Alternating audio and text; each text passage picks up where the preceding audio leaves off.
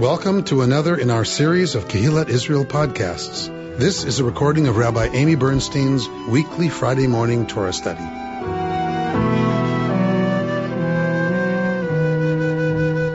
We are concluding the Joseph cycle this morning. We are in the third third of each Torah portion. As we've said, we're in year three of a triennial reading. Um, and so uh, we are at the conclusion of not only the Joseph cycle, but we're at the conclusion of the book of Genesis. So uh, next week we begin the book of Exodus, uh, and we will be in the third third of every portion in the book of Exodus as well, uh, until we finish the whole Torah, and then we'll be in the first third of every parsha for next year. Um, and so uh, we're going to look at the the very end of our parsha is the very end of the Joseph story is Jacob calling together his children, his twelve sons. Dinah is not mentioned.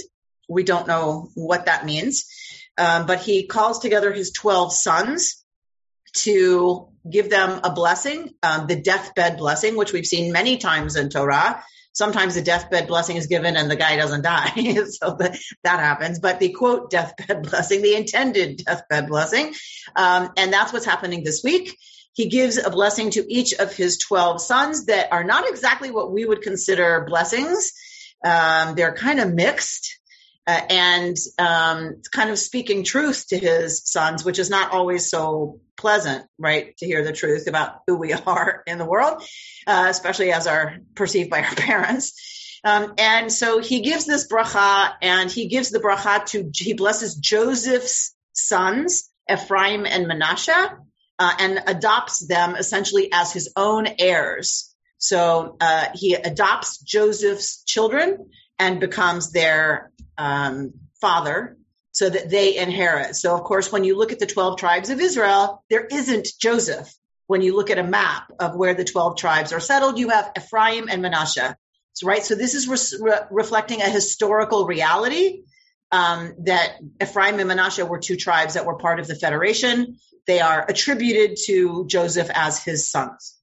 So, not originally probably part of the federation that became early Israel be that as it may, we're going to skip the blessing uh, part uh, because to get through that is long and it takes a lot of unpacking to even understand what's going on there. I would rather get to the end of the story um, and talk a little bit there and then talk about the story um, from a couple of people's perspectives um, that I found um, interesting. So let's go to where we are going to start our reading this morning.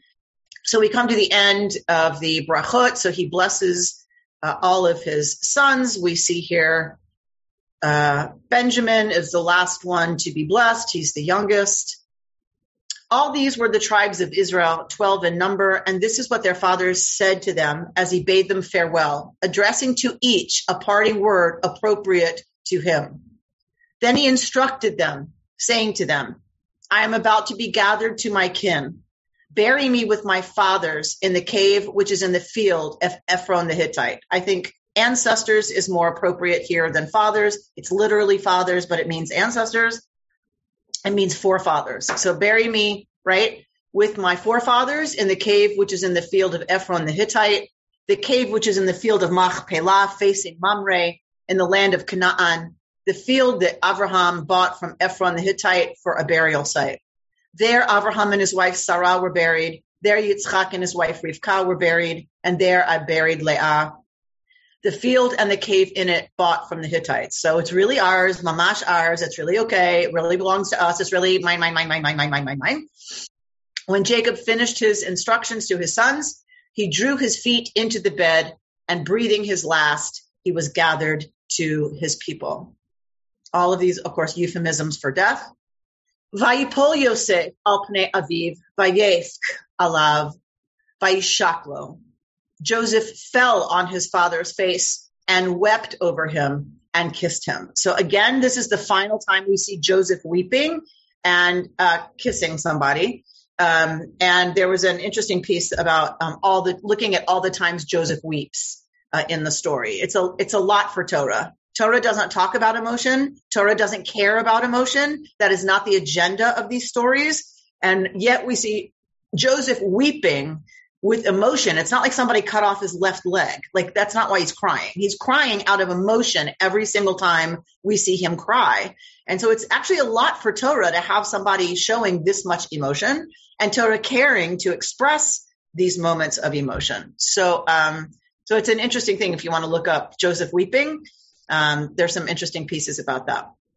So he he weeps one more time, weeping over his father. I have to imagine weeping for everything that wasn't, everything that now can't be. Any of us who have lost a parent, I've lost both, like many of you.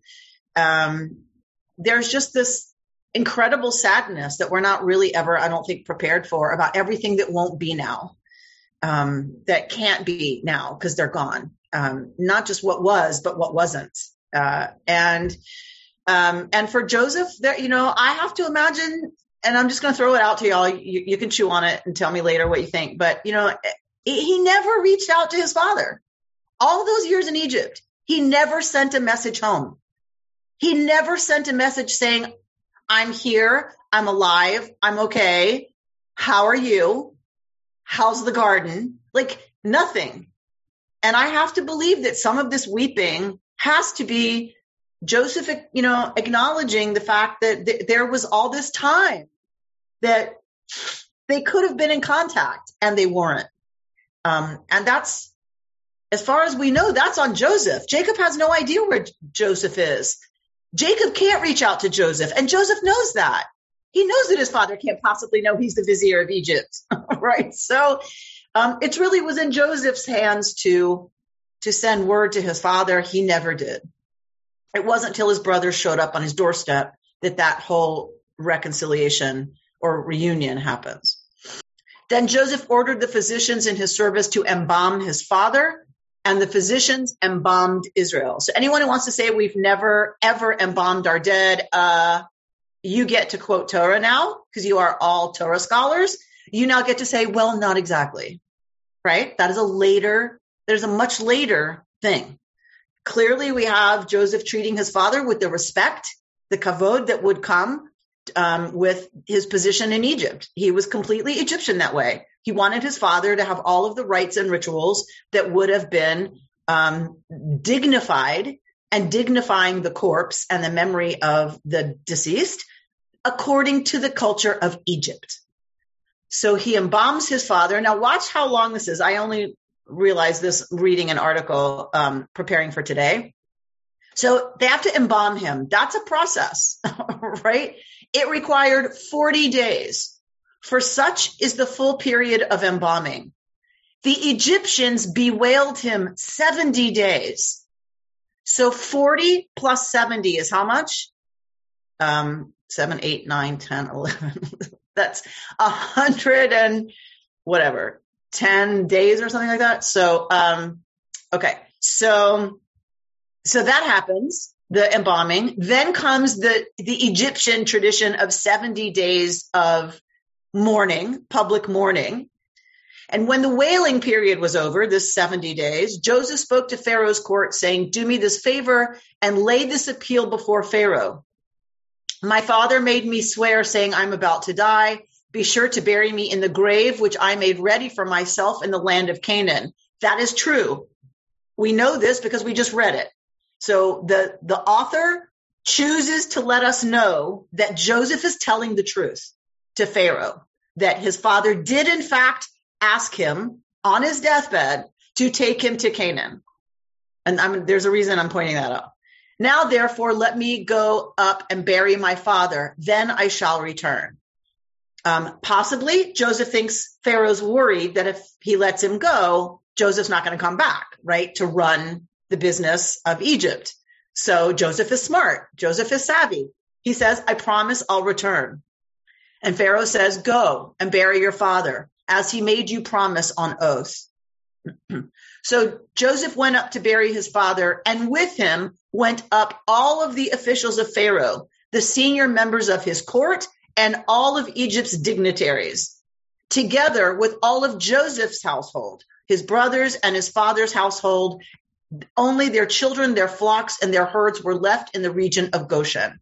All right, this foreshadows what's going to happen when Moses asks for everyone to go. Do you remember? And Pharaoh says, fine, everyone can go except your children and your livestock. Remember? So here's proof that Joseph knows that. Joseph knows if we leave the children and the livestock, it's very clear we're coming back. These are shepherds. All right. So you're leaving your entire lot of used cars in Egypt and you're a used car dealer. Like that means you're coming back. And it's why Moses is going to insist no, the kids and the flocks are coming with us. Um, but so think about how big that entourage is. That's a huge entourage. That's, you know, all of the dignitaries of the palace, all of Pharaoh's big people, and the whole retinue has to travel together. That is not a fast moving group. So add that to the 40 days and the 70 days. Chariots too, and horsemen went up with them. It was a very large troop. When they came to Goren Ha'atad, which is beyond the Jordan, they held there a very great and solemn lamentation. And he observed a mourning period of seven days for his father. So we're adding another week to that total of 70 plus 40, now plus seven. So 127 days total.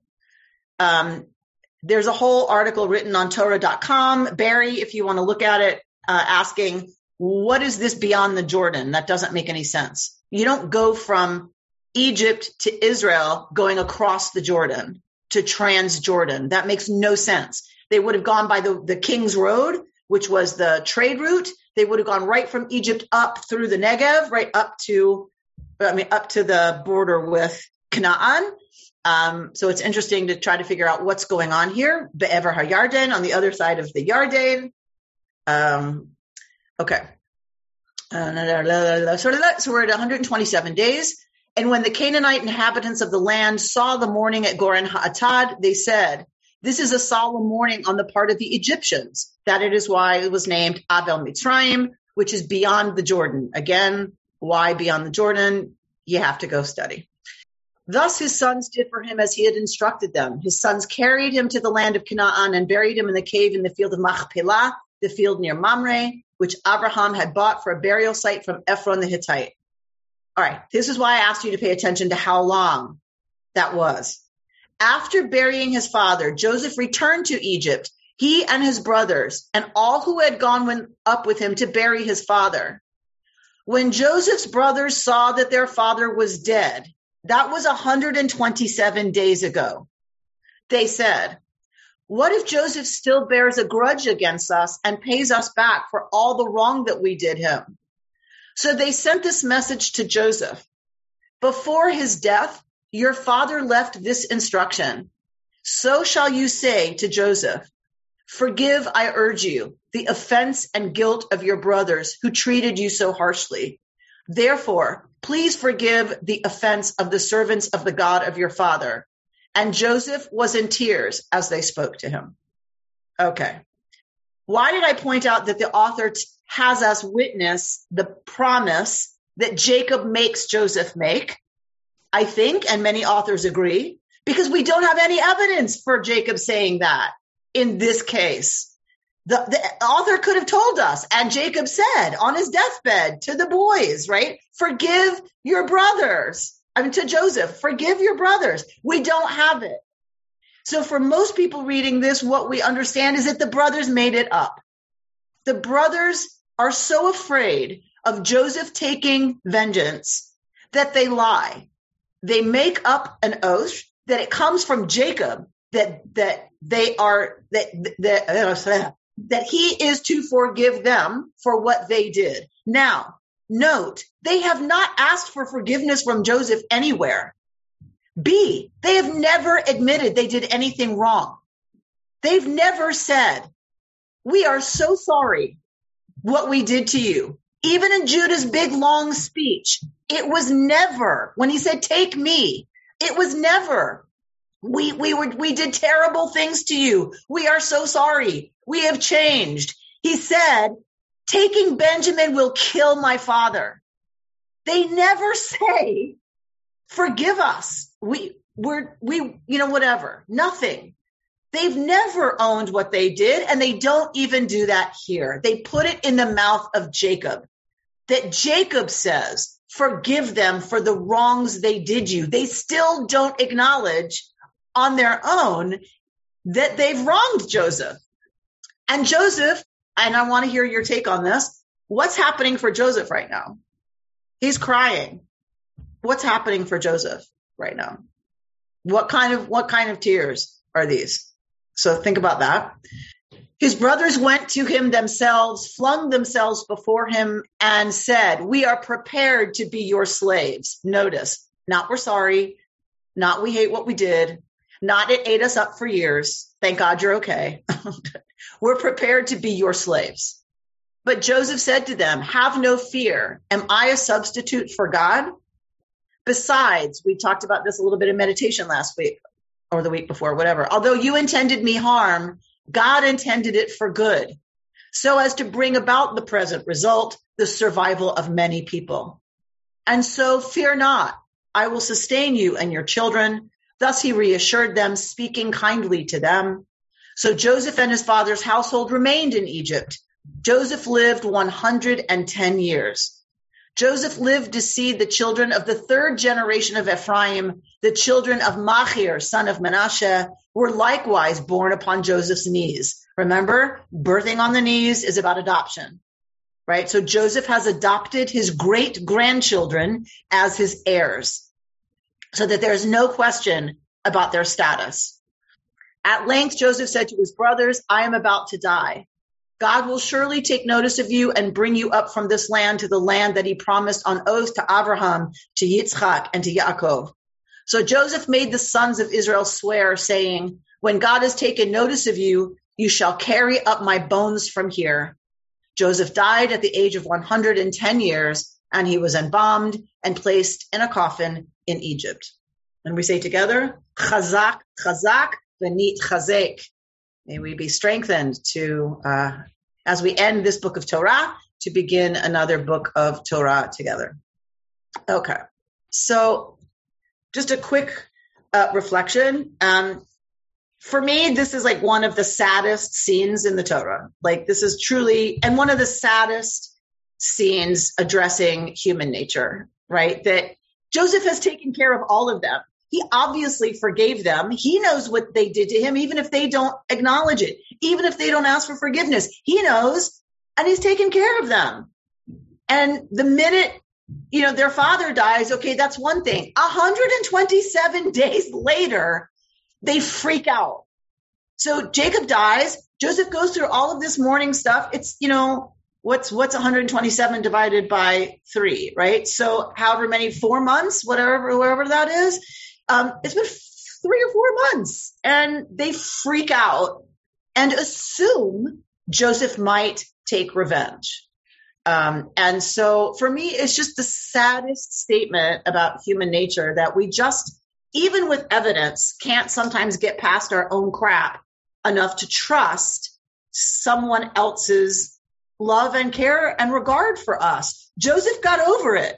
We can we can argue all we want with what Joseph did to the rest of Egypt, but vis-a-vis his family, he's a stand-up guy. He's done the right thing by his father and his brothers who don't deserve it. His brothers don't deserve it necessarily, and he does it.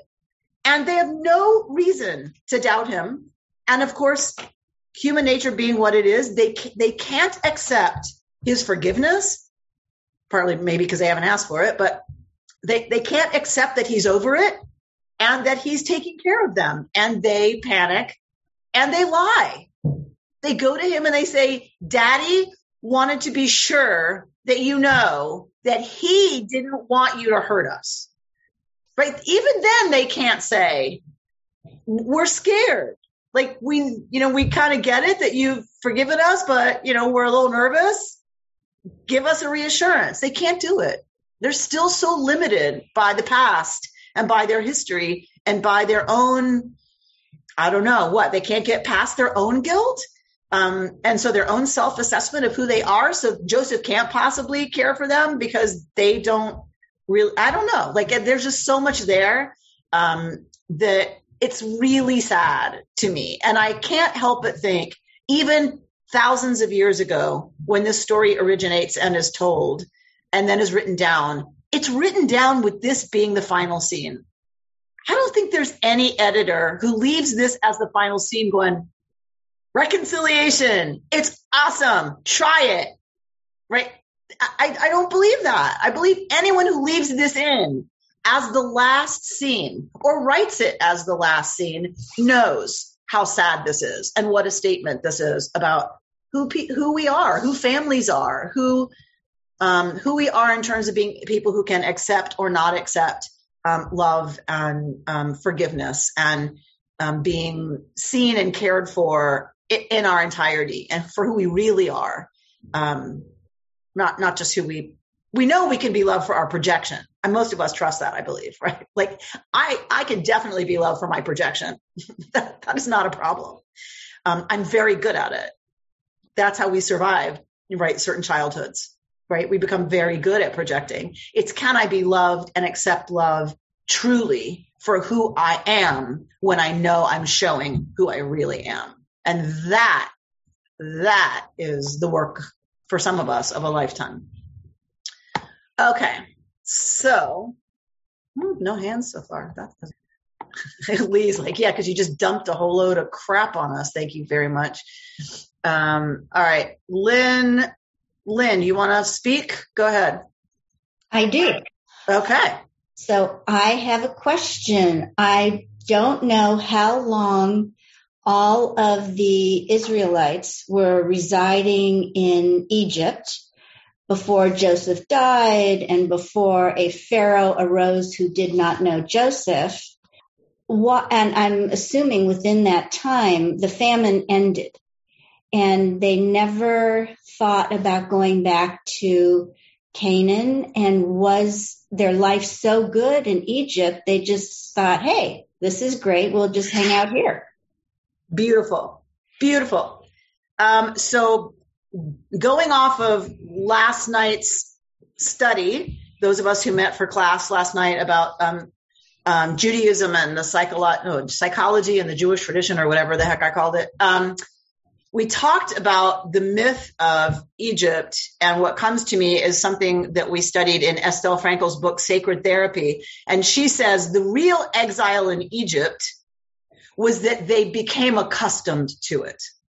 Right. So to, I have a much longer answer to your question, but like the kind of the bekitzur, the shorter answer is we don't know how long it is between Joseph's death and the arising of a new Pharaoh who didn't know Joseph. We don't know that. We know Jacob lived there 17 years. So Jacob was there 17 years. I'm not sure exactly. The rabbis, I'm sure, have figured it out, like how much longer Joseph lives. So figure it's another 20, 30, you know, whatever, like a generation. And then, and then we don't know. But w- what we know is that um, they stay and they become enculturated. Is it a is it a slow slide right into slavery, or is it there arose a Pharaoh who didn't know Joseph and they're getting too many for us, so let's oppress them, and it, and it, and it comes a little more quickly? I think most of our tradition would say it doesn't really matter. It's that part of the danger, part of the the the narrative is don't think. And same with the Purim narrative. Don't think just because you're somewhere else and have it good that you're safe. You're not. If you're outside of your territory where you are sovereign, you are always at risk right? Um, this is th- these are tales that are being put together in this collection in order to sell this federation of tribes on the idea of being one nation. So part of it, I guess I'm trying to say, I think is a warning. If we don't confederate, if we don't come together under one king and be a unified nation, we are always going to be in danger of being invaded, of being taken over, right? Of all of that. So, um, so that's Bekitzur. All right. So, so a lot of people play on this idea of 17 years in Egypt, which is interesting. I don't think I ever really paid much attention to that before. So let's look at um, Menachem Creditor, who says, years from now, when we look back at this moment of pandemic, what will we have learned from this? How will we help the world be better from this? How will we achieve a better version of ourselves having learned these hard lessons? Jacob lived for 147 years, 17 of them in Egypt. If you think about all the places he's been and things he's done and what's happened to him, he has been Jacob and Israel. He's wrestled with people and God his whole life. And here are 17 years reunited with his family, seeing that his children have learned how to rebuild from brokenness. We will not remember this lesson forever. We will always need reminders, but we should work hard to tell our stories in a way that grapples honestly with our journeys so that our descendants will look back and know that their ancestors learned and tried harder so that they can too. Let us be good ancestors for our descendants. What I find interesting is Menachem Creditor is finding 17 years in Egypt to be the blessing of Jacob's life. Right? When he's talking about pandemic, he's and struggle, he's not talking about 17 years in exile in Egypt. Right? He's talking about everything else Jacob did as being the struggle. The 17 years at the end is the time that he sees his his children and his grandchildren and they're all living together and they're doing well and he's reunited with his long lost son the son of his beloved rachel and like the, this is the good stuff is these 17 years uh, in egypt and that um you know that we that he rests in knowing every he's yeah he's had a hard life and he says that in torah um, when Pharaoh asks him, How old are you? Betsy Rosenthal, don't let me forget to come back to the topic of translation, please. Um, when Pharaoh says, How old are you? Jacob says, like, these are the numbers of my years, and they've been tough. They've been really hard. My life has been super hard. That's what he answers Pharaoh. And um, he doesn't have to answer that. He could have said, Thank you for asking. I'm great. Thanks. Loving the apartment. Thank you. You know, th- but he doesn't. He says, My life has been really, really hard. And so the 17 years are actually, you know, according to Menachem Creditor here, is Joseph's, uh, Jacob's golden years. And he's living the good life in Florida and enjoying seeing his children and grandchildren around him and even, you know, um, getting along. So, um, so hold on to that and, and look at in opposition to that is the traditional reading of those 17 years uh, and this is a wonderful piece by uh, Dr. Erin Leib Smokler. Um, she's the one I quoted in my High Holiday sermon. Um, the breakage is where we begin. She's she's now quoting the poet um, uh, Amanda Gorman. Remember that fantastic young poetess? Yeah, who wrote the inaugural poem. She quotes her here. The breakage is where we begin. The rupture is for remembering. That is to say, here is where we hold our hurt. We inaugurate our dreams at the injury. We consecrate at the cut. Under a suture of sun, we sense ourselves stir slowly, sweetly, as if for the first time. This nearly tore us apart. Yes, indeed, it tears us to start. Um, and Rabbi Smokler uses that as a jump off to talk about Jacob and to talk about his life. Uh, and so, um, look, looking at the end of Jacob's life, um, during that precious time of 17 years in Egypt, 17 years of family reunification, 17 years of roots and growth, something surprising happened. It seems that Jacob learned how to actually live. The beginning of our parsha, the first word is vayechi, he lived in Egypt 17 years. And so eh, all the commentators pick up on lichyot, this, this idea of this is the infinitive form of the verb to live. He learned lichyot. He learned dafka in Egypt to live.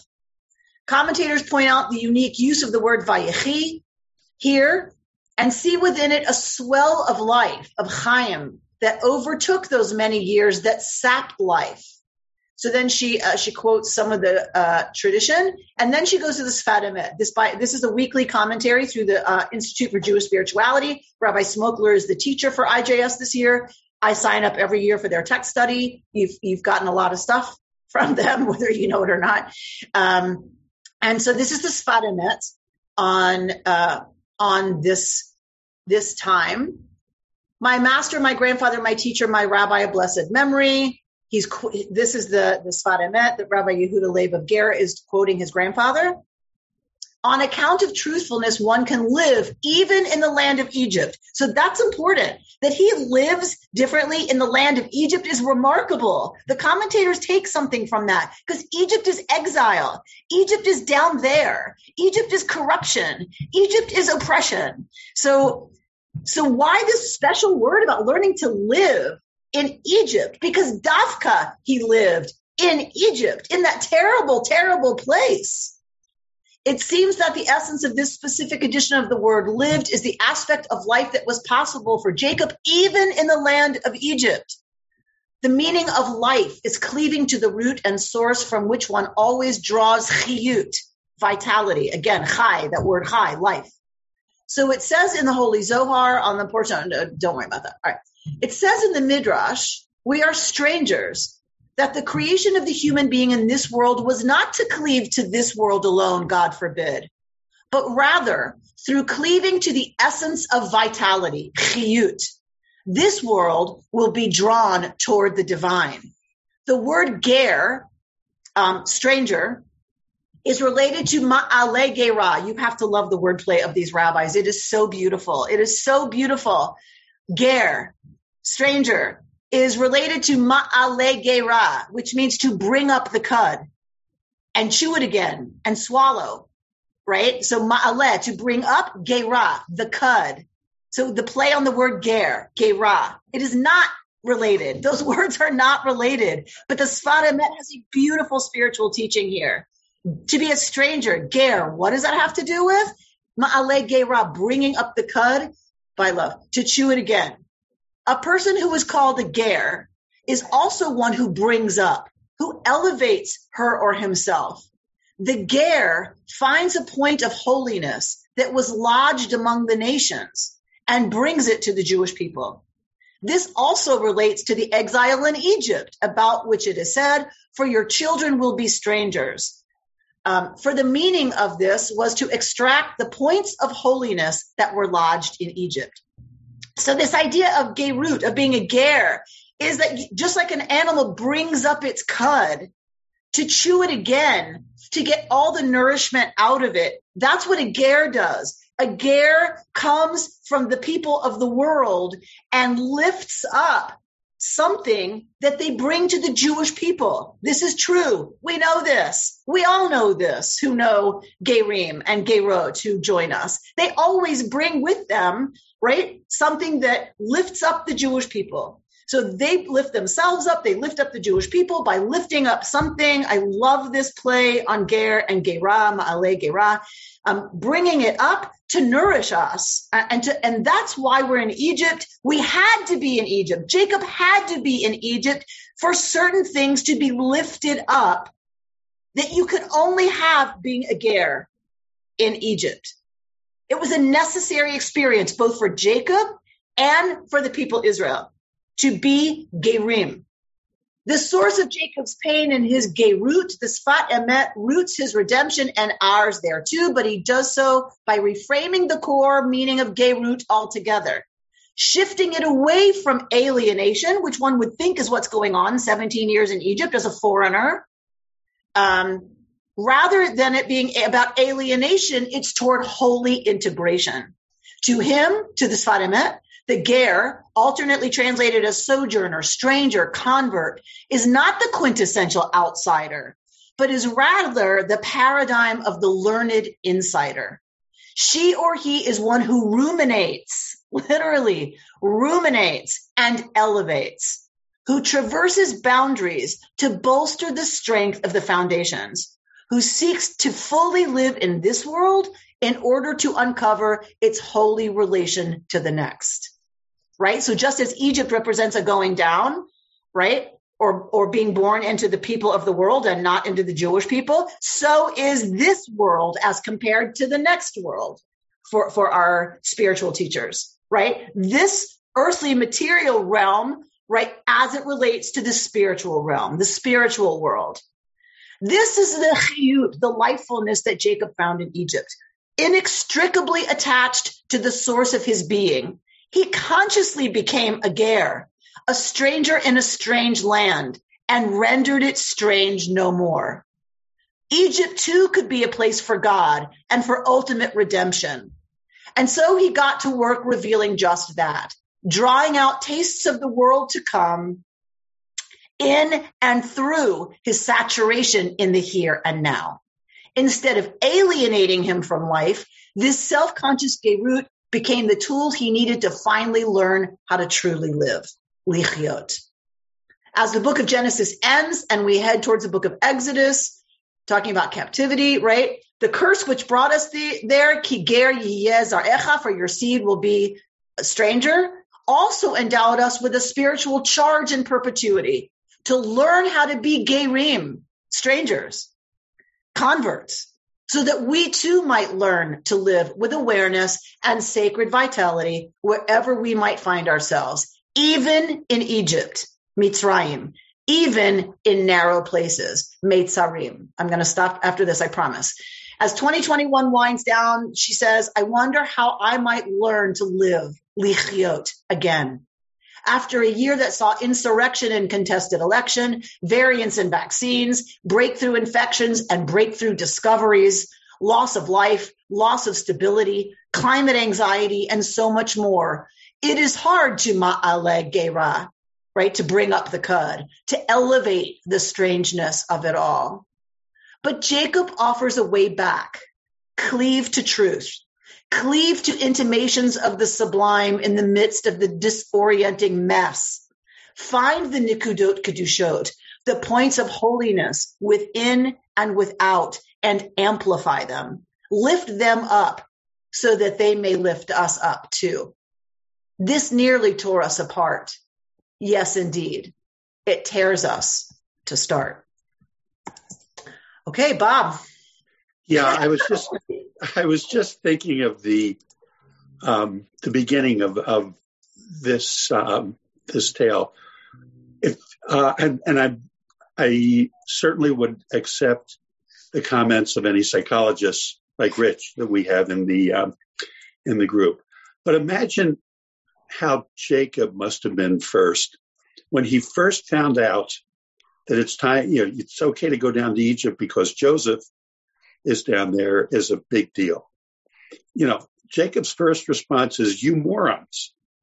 Why did you do what you did to my favorite kid? Um, then you look at the brothers confronting Jacob and not being able to confronting Joseph and not being able to say, I'm sorry. Well, when you have a special kid who lords it over you, the last thing you can say is, I'm sorry. You might say, Your father wanted us to say, I'm sorry, but it must have stuck in their craw as they were bringing up the cud. They must have stuck in their craw to be able to say to Jacob, We messed up. You're a special, you, you really are a special guy, and you're much better than we are. Um, so they go a long way from that mental state to the mental state of honoring Joseph, Joseph to the state of I can breathe easier, etc. So it's a it's a big long trek that takes a long time to be able to get them from where they were to where they are. Um, yeah, I'm just not sure where they are. Like we feel like you know, they've trekked a long way. And then it's like you read this last scene and it's like, have they really come anywhere?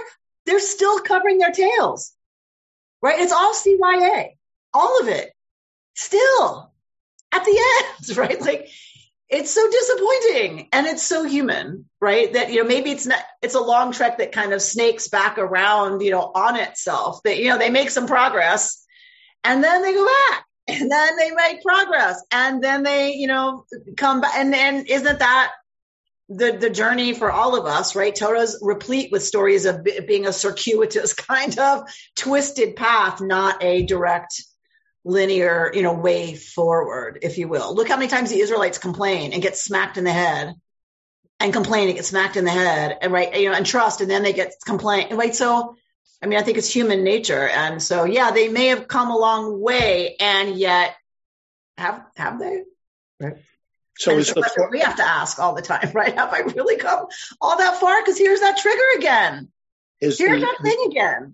So, so if that's the case, is what happened after 400 years, you know, God's payback. Uh, uh, you know, you guys, you know, really, again, we're morons. Um, uh, you know, it, it's time for you to understand what you really did. Yeah. And, and I remind me, I want to end with Peter Pitzele because he, he, he kind of comes to this like, what, what's the point here? And, and it's a really important point, Bob. So make sure I come back to Peter Pitzele. Um, Lisa? Just sort of ruminating, ruminating about this this concept of ger. I'm not gonna I'm not gonna say that or hear that word the same way for a while, right? ruminating. Right. Uh, I mean, it's sort of making the case that the Jews as a people or as individuals kind of realize our highest purpose in the world by living as learned insiders in a foreign place, um, which makes Israel or Canaan kind of not that important to who we are or to making us realize our deepest selves or our greatest talents. That's, that's kind of a contradictory message there. Well, I think for this, for the spiritual tradition of the Jewish people, it's like, what do we do with the fact that we're in perpetual exile? Yeah, right? yeah. What, what do we do with that? And so the Sfat Emet and other brilliant teachers choose to find indications like this one verse in Torah that he completely turns on its head and reads yeah. stuff into it that is not there, but is there for us now forever, right? That's the yeah. job of, of a good spiritual teacher is to take stuff and, right, and unpack it in a way that there's stuff there that wasn't there, but it is there because now it's there for us. Um, but anyway, um, he, what he's saying, right, is the Jews are in perpetual exile. We can either see ourselves as strangers and we're never going to fit and we're always going to be in danger, or we can see exile as a certain kind of experience and wisdom that only the Jews can bring to the world. Just as mm-hmm. Gerim bring it to us, right? Just as people born outside of the Jewish people, raised outside of the Jewish people, bring it to us, we bring it to the world.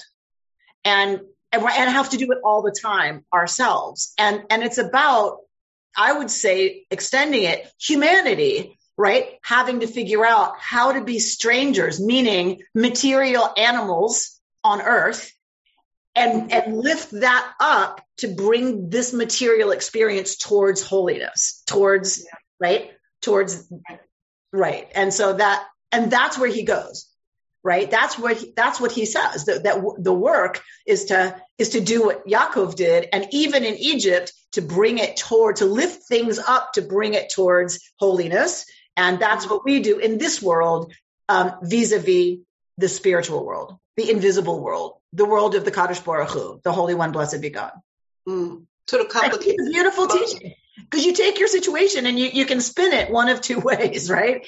And his job is to spin it in such a way that it gives the Jewish people strength and courage and hope and and a special mission. And I think that's so incredibly brave, um, uh, you know, of our teachers to to take what was a pretty crappy reality in in many cases and to make it instead a charge.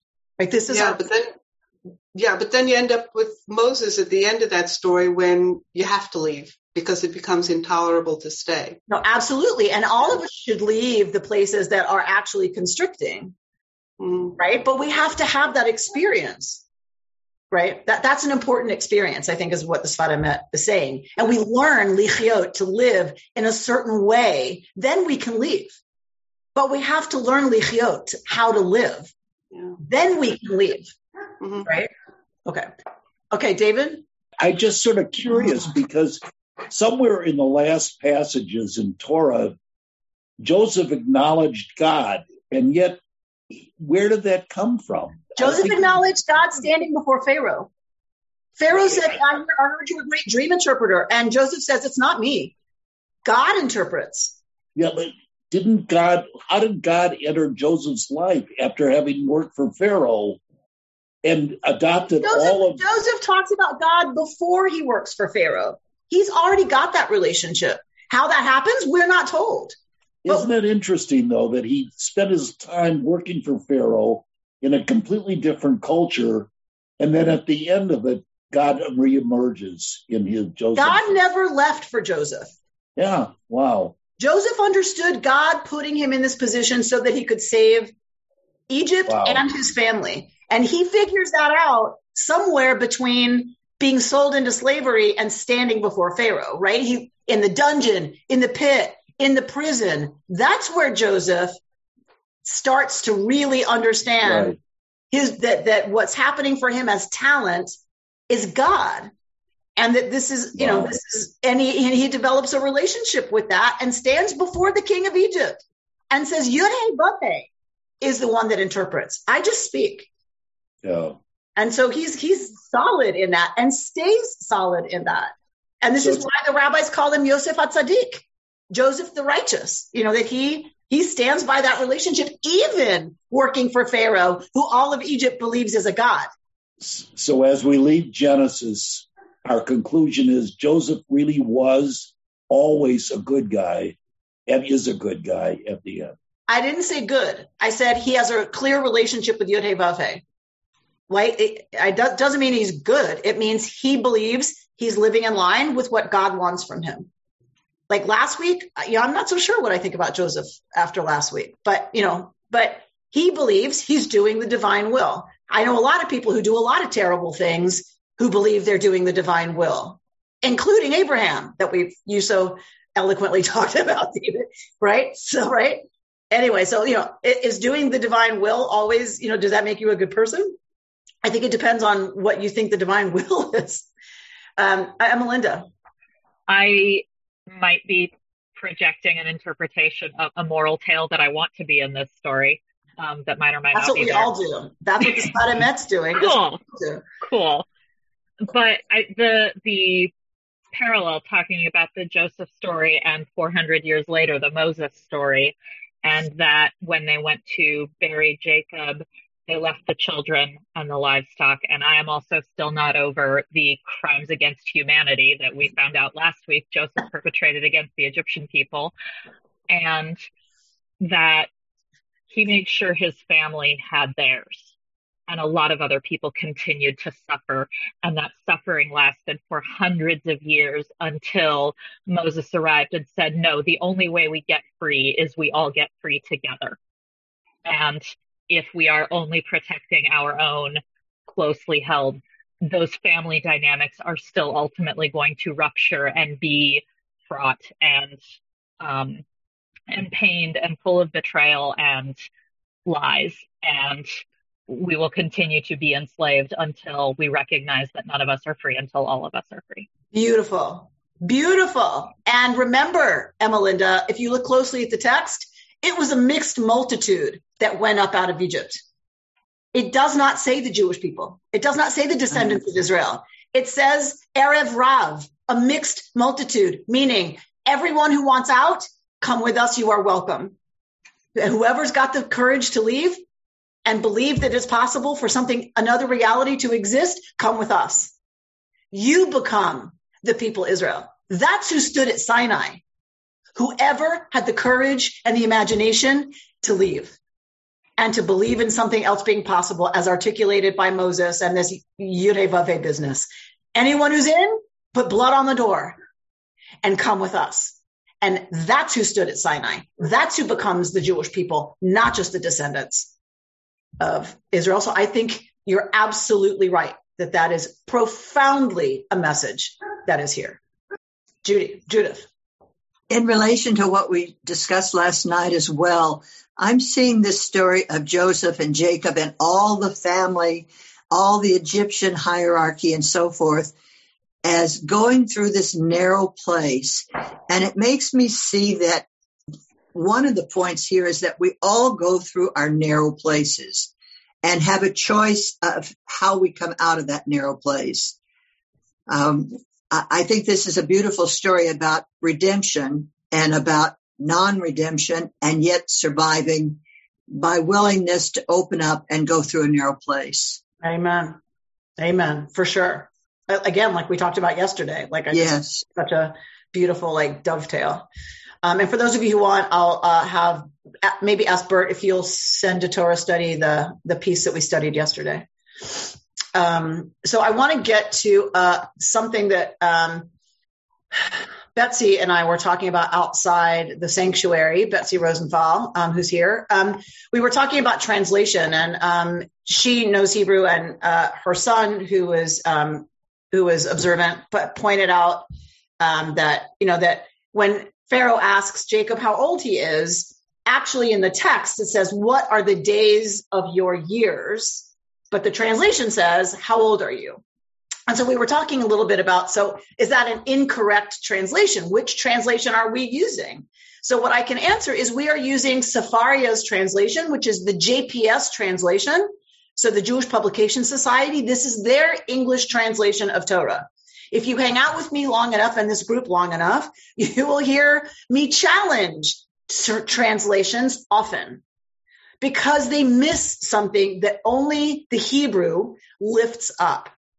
Translators have to make a decision always about are we getting at the heart of the meaning of the words or do we translate the words literally?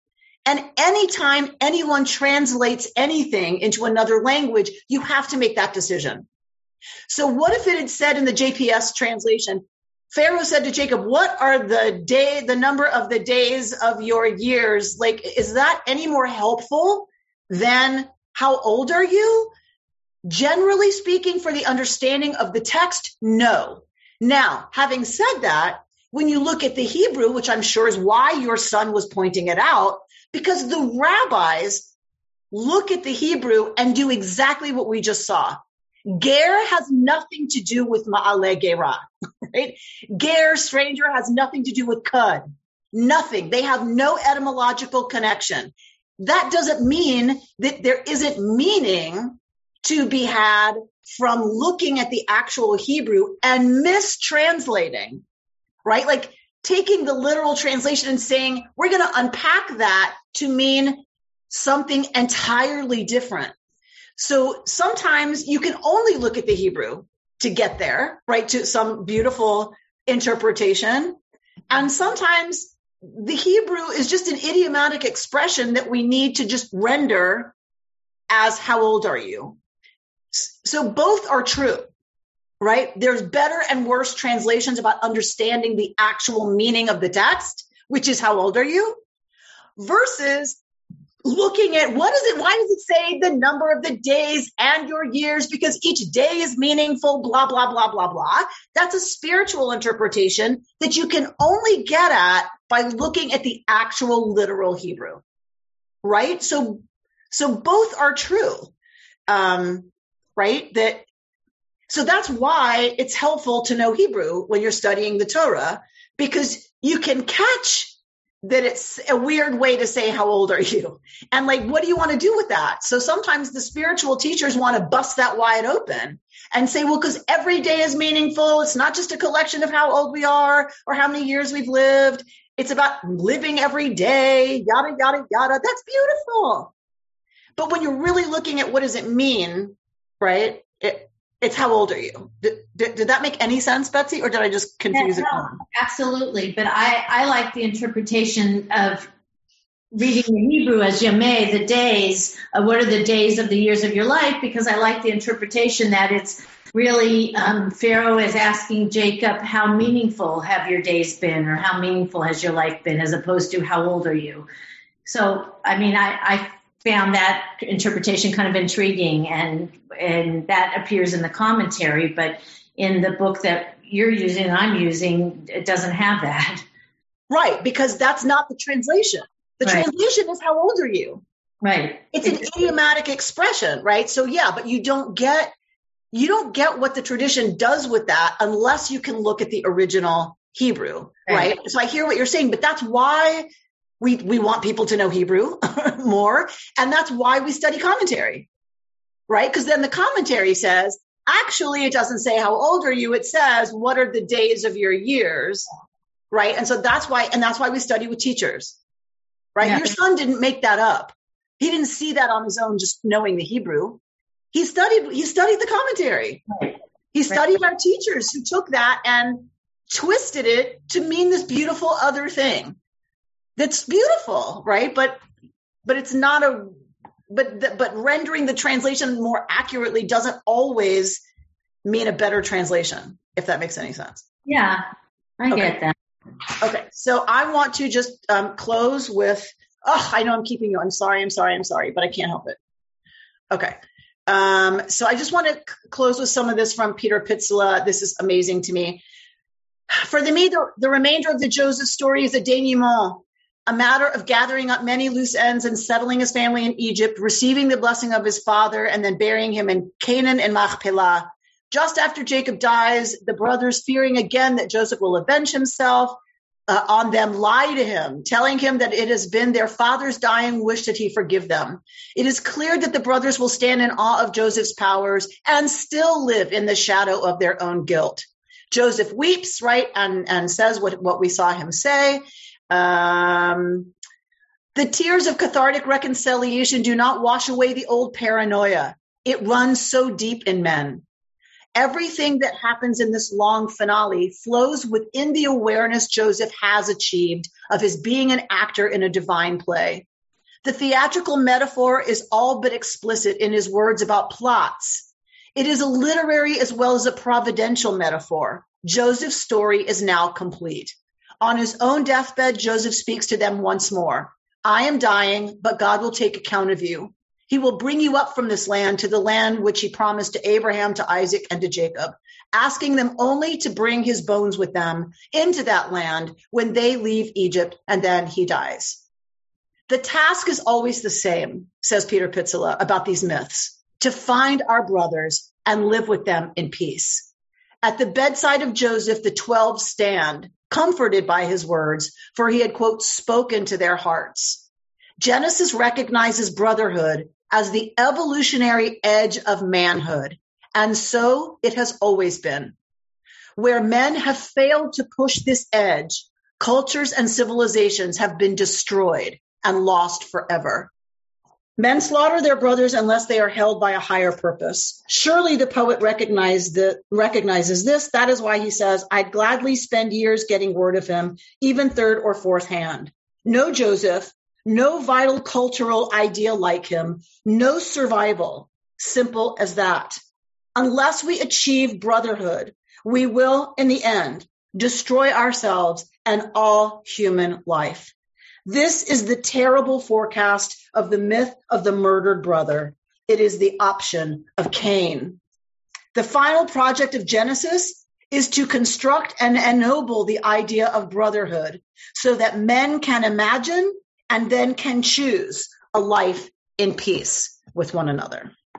One of the best articulations I've ever heard of how someone understands the myth, these myths of the patriarchy um, and what they're trying to communicate. And Pitzele really understands that in the mm-hmm. context of human culture and human history, and that these tales are coming to say unless men can live learn to live together as brothers united by a higher purpose whatever that purpose is then they're going to continue to slaughter each other. And they're going to continue to kill each other. And that's what's always happened. And that's what will continue to happen. Civilizations will be destroyed as they always have unless men learn to live together as brothers. And i think that's a, a really profound teaching from a man studying these stories about men written by men for men right? And we've looked at it from you know the matriarchal side and that lost tradition but it's just as important to look at it you know as the message that men are writing and communicating to men about men um, and, and, the profound teachings there um, and so anyway that i can't recommend um, the, the book uh, highly enough our father's wells You've been listening to Rabbi Amy Bernstein's Friday morning Torah study from Kehillat Israel in Pacific Palisades, California. For more information, go to our website, www.ourki.org.